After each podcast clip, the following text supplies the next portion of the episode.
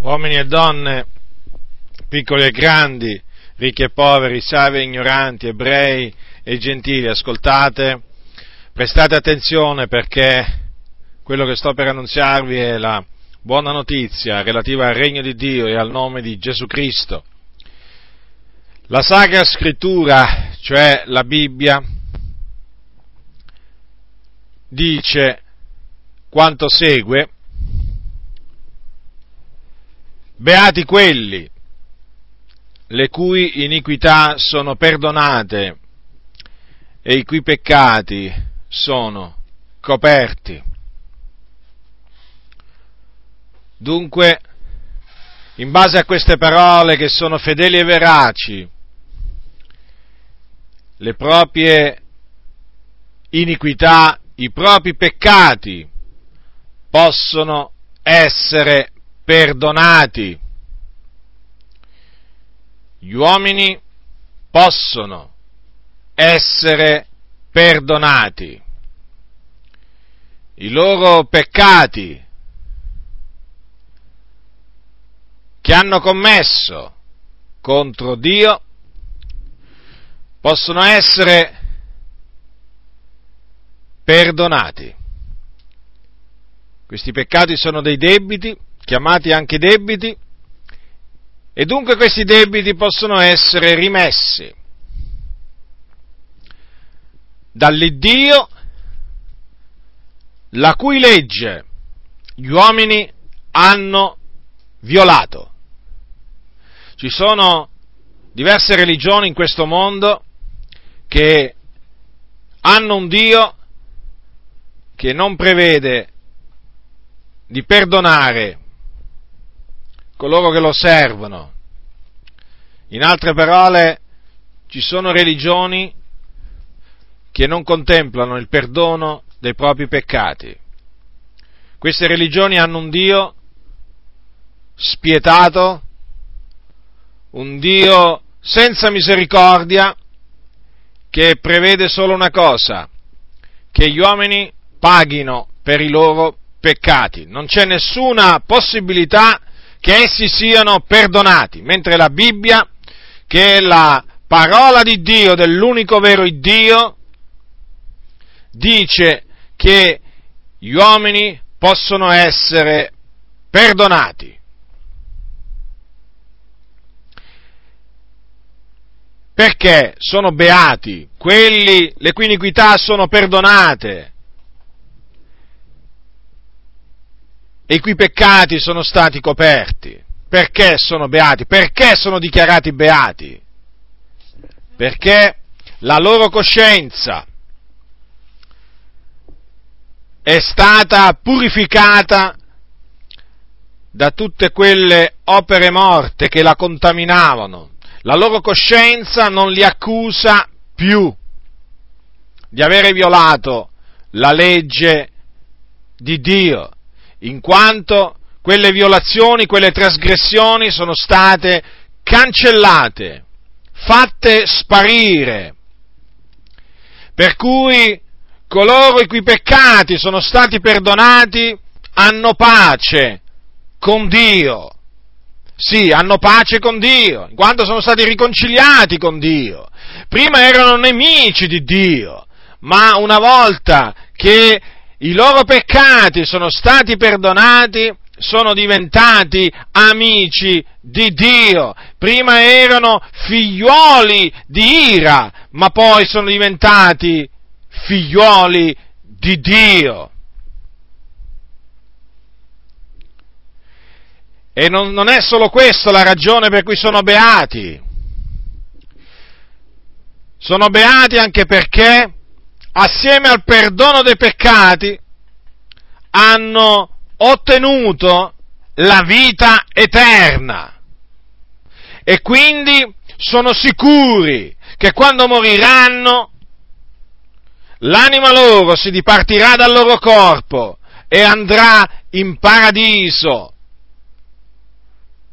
a dimorare in paradiso che è un luogo meraviglioso, un luogo glorioso dove regna la pace, dove la gloria di Dio illumina tutto e tutti.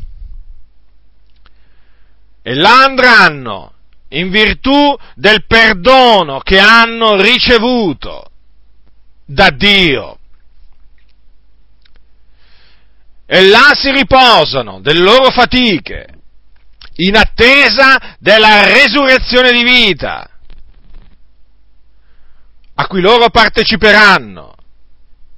E quando avverrà questa risurrezione otterranno un corpo incorruttibile, un corpo glorioso, un corpo potente.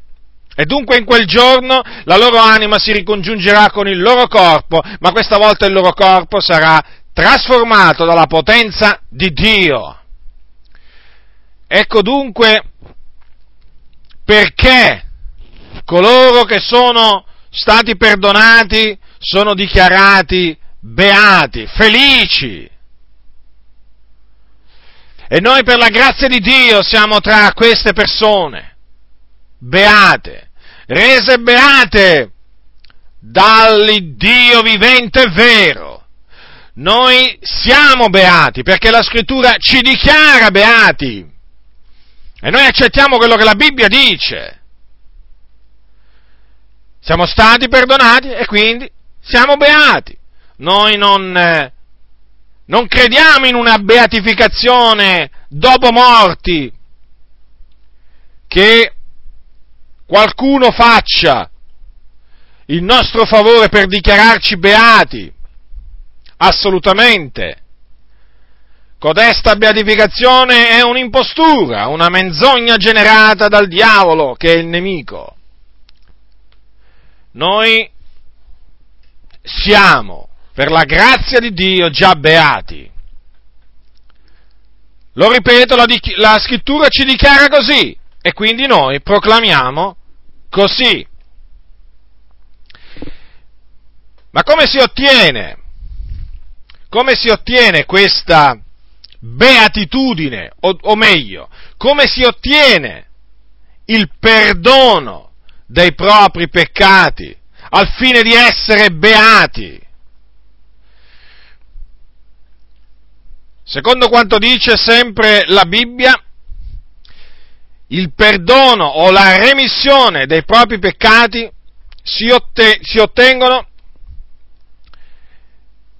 mediante la fede in Gesù Cristo. Perché dice la Bibbia che di Lui, cioè di Gesù, attestano tutti i profeti che chiunque crede in Lui riceve la remissione dei peccati mediante il suo nome. E come diceva Giovanni in una sua epistola, diceva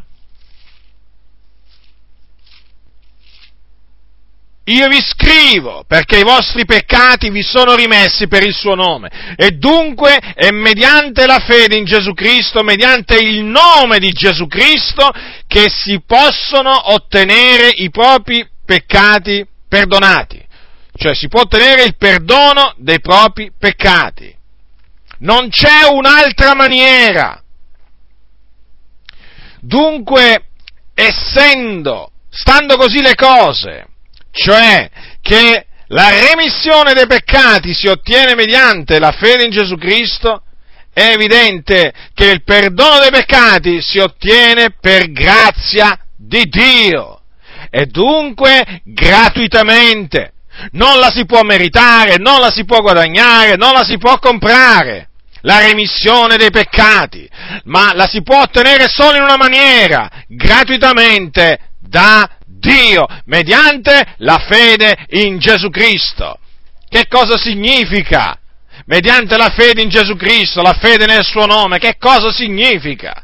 Significa che l'uomo che per essere perdonato deve credere che Gesù di Nazareth è il Cristo, il figlio del Dio vivente, che nella pienezza dei tempi è morto sulla croce per i nostri peccati, per compiere l'espiazione dei nostri peccati e deve altresì credere che il terzo giorno il Dio l'ha resuscitato dai morti. Questo significa credere in Gesù Cristo. Perché proprio in Lui? Perché appunto è Lui che Dio ha mandato nel mondo, il solo vero Dio, il creatore di tutte le cose, ha mandato Gesù Cristo, il suo figliolo, in questo mondo per compiere la propiziazione dei nostri peccati. E di fatti Gesù diede la sua vita per noi. Si fece mettere in croce per noi, per rimetterci mediante il suo sangue prezioso i nostri peccati. Dunque, il perdono lo si ottiene direttamente da Dio, mediante la fede. Tu sei un cattolico romano che mi ascolti e ti domanderai, ma allora a che serve che io vada a confessarmi dal prete? Hai fatto una buona domanda, ti sei fatto veramente una domanda legittima. Ti rispondo, non serve proprio a niente, proprio per questo, perché la remissione dei peccati Dio ha stabilito che si ottiene mediante la fede in Gesù Cristo. Lo so, tu vai dal prete, ti vai a mettere in quella scatola, in quel confessionale, e vai a enumerargli i tuoi peccati, nella speranza che quell'uomo a cui tu parli ti possa perdonare, ti possa rimettere i tuoi peccati, dopo aver fatto tutta la trafila di cose che il catechismo ti prescrive per fare una buona confessione, il prete ti dice io ti assolvo e così via, e tu pensi in quel momento di essere stato perdonato dal Signore, tu pensi di aver ottenuto la remissione dei tuoi peccati, perché pensi che colui che ha pronunziato quelle parole di assoluzione sia un ministro di Cristo, ma ti stai grandemente illudendo, ti sei illuso fino a questo giorno, perché quell'uomo che si chiama prete o sacerdote non ha minimamente il potere di rimettere i tuoi peccati, nemmeno uno, nemmeno uno, non ha assolutamente questa autorità.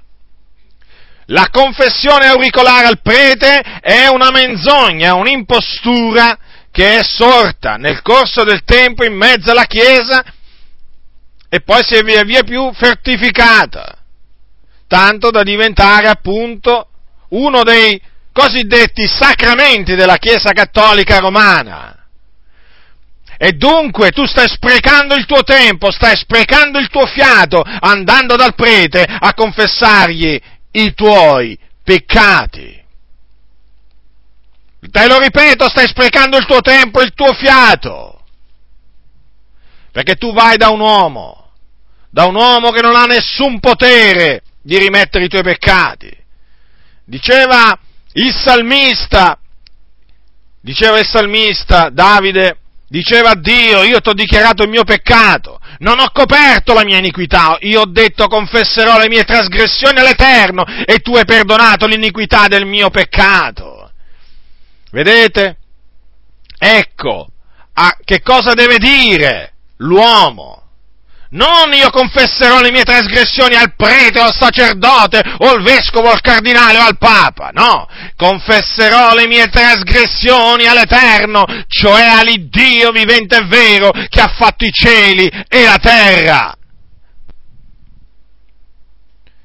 E dopo che cosa dice il salmista? Tu hai perdonato l'iniquità del mio peccato, certo, perché la confessione dei propri peccati fatta al Signore riceve immediata risposta dall'Iddio fedele e verace. Infatti dice il salmista, tu hai perdonato l'iniquità del mio peccato. E questo lo disse un uomo ancora prima della venuta di Gesù Cristo. Ma le cose ancora oggi non sono cambiate, perché chi va a Dio, chi si umilia davanti a Dio, riconoscendosi un peccatore e confessa i suoi peccati a Dio, credendo nel suo figliolo Gesù Cristo, riceve immediata risposta. E qual è questa risposta? È il perdono dei propri peccati. Dunque, ecco, ecco cosa devi fare per entrare a far parte del popolo dei beati di quel popolo il cui Dio è l'Eterno, di quel popolo che si rallegra nel cospetto del Signore perché ha ottenuto questo perdono. Devi credere, credere nel sacrificio espiatorio di Gesù Cristo di cui magari tante volte hai sentito parlare e nella sua risurrezione, ma questo credere deve essere preceduto da un atto chiamato ravvedimento, cioè ti devi ravvedere prima di credere nel Signore Gesù Cristo. E ravvedersi significa riconoscere i propri peccati davanti a Dio, provare dispiacere, dolore e nello stesso tempo proporsi di non commettere più peccati, proporsi di dare una una nuova, una svolta alla propria vita, una svolta radicale, non servendo più il peccato, ma cominciando a servire il Signore. Dunque è questo che il Signore ti comanda oggi. Ravvediti e credi nel Signore Gesù Cristo. E diventerai uno dei beati. Sì, diventerai uno dei beati in quanto le tue iniquità saranno perdonate, i tuoi peccati saranno coperti e tutto questo in virtù del sacrificio di Gesù Cristo, in virtù del suo sangue che lui ha sparso sulla croce. Ma se tu pensi, tu cattolico romano, tu pensi di continuare ad andare dal prete a confessare i tuoi peccati, sappi, sappi che beato non ci diventerai mai, mai, mai e poi mai, perché il prete non può rimetterti nessun peccato, te lo ripeto. Continuerai a, ad essere un miserabile peccatore davanti al Signore, continuerai ad essere un infelice, un cieco, un nudo, continuerai ad essere uno stolto agli occhi del Signore. E sai la fine che aspetta coloro che muoiono nei loro peccati. Sai la fine che aspetta coloro che muoiono con, loro, con, la, con la coscienza contaminata dalle opere morte, cioè dai peccati? La fine che li aspetta dopo morti è una fine orribile, perché la loro anima si diparte dal corpo e vanno in un luogo di tormento situato nel cuore della terra, chiamato soggiorno dei morti o inferno, e in questo luogo sono tormentati giorno e notte da un vero fuoco che arde del continuo, e difatti là c'è il pianto e lo stridore dei denti. Dunque, ecco la fine che ti aspetta se se tu ti rifiuterai di ravvederti e di credere nel Signore Gesù Cristo. È una fine orribile. Nessuna beatitudine aspetta sulla faccia della terra coloro che si rifiutano di ravvedersi e credere nel Signore Gesù Cristo.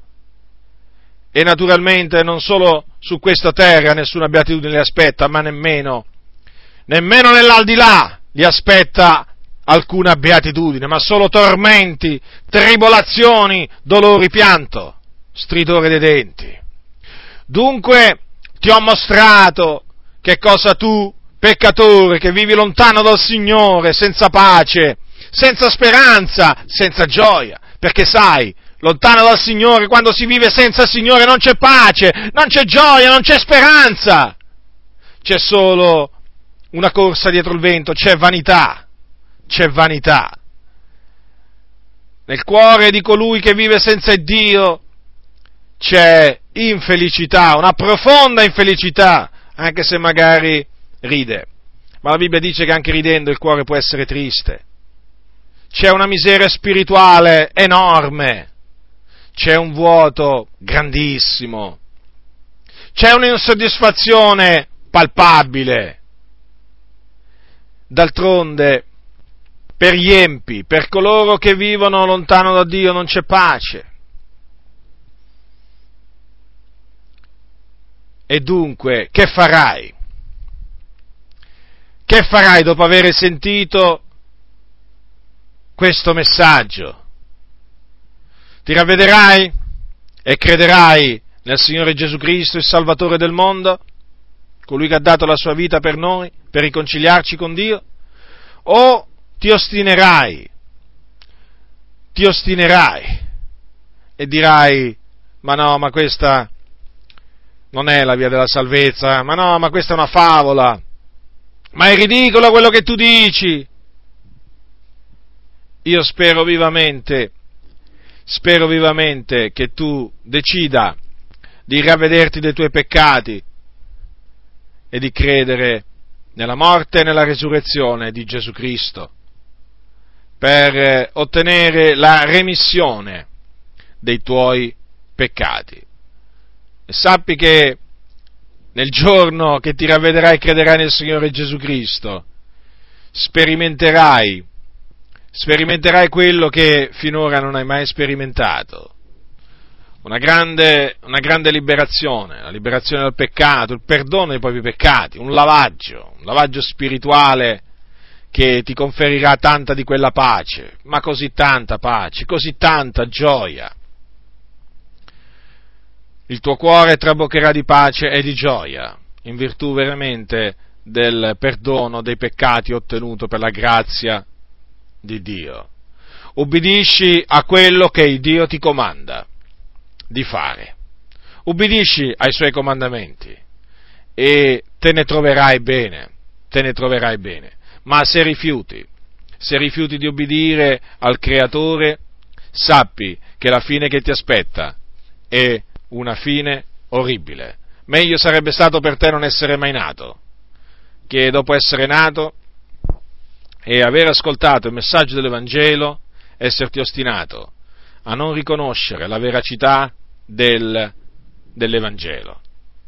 Te lo ripeto, se tu, muori, se, tu muori, se tu muori nei tuoi peccati, ti posso assicurare che quello che ti aspetta nell'aldilà è qualche cosa di grandemente, immensamente orribile. Per cui ravvediti e credi nel Signore Gesù Cristo, fallo immediatamente, non posticipare questa decisione. Domani, ma che domani, anche tra pochi minuti potrebbe essere troppo tardi per te se Dio ha deciso che la tua ora è giunta.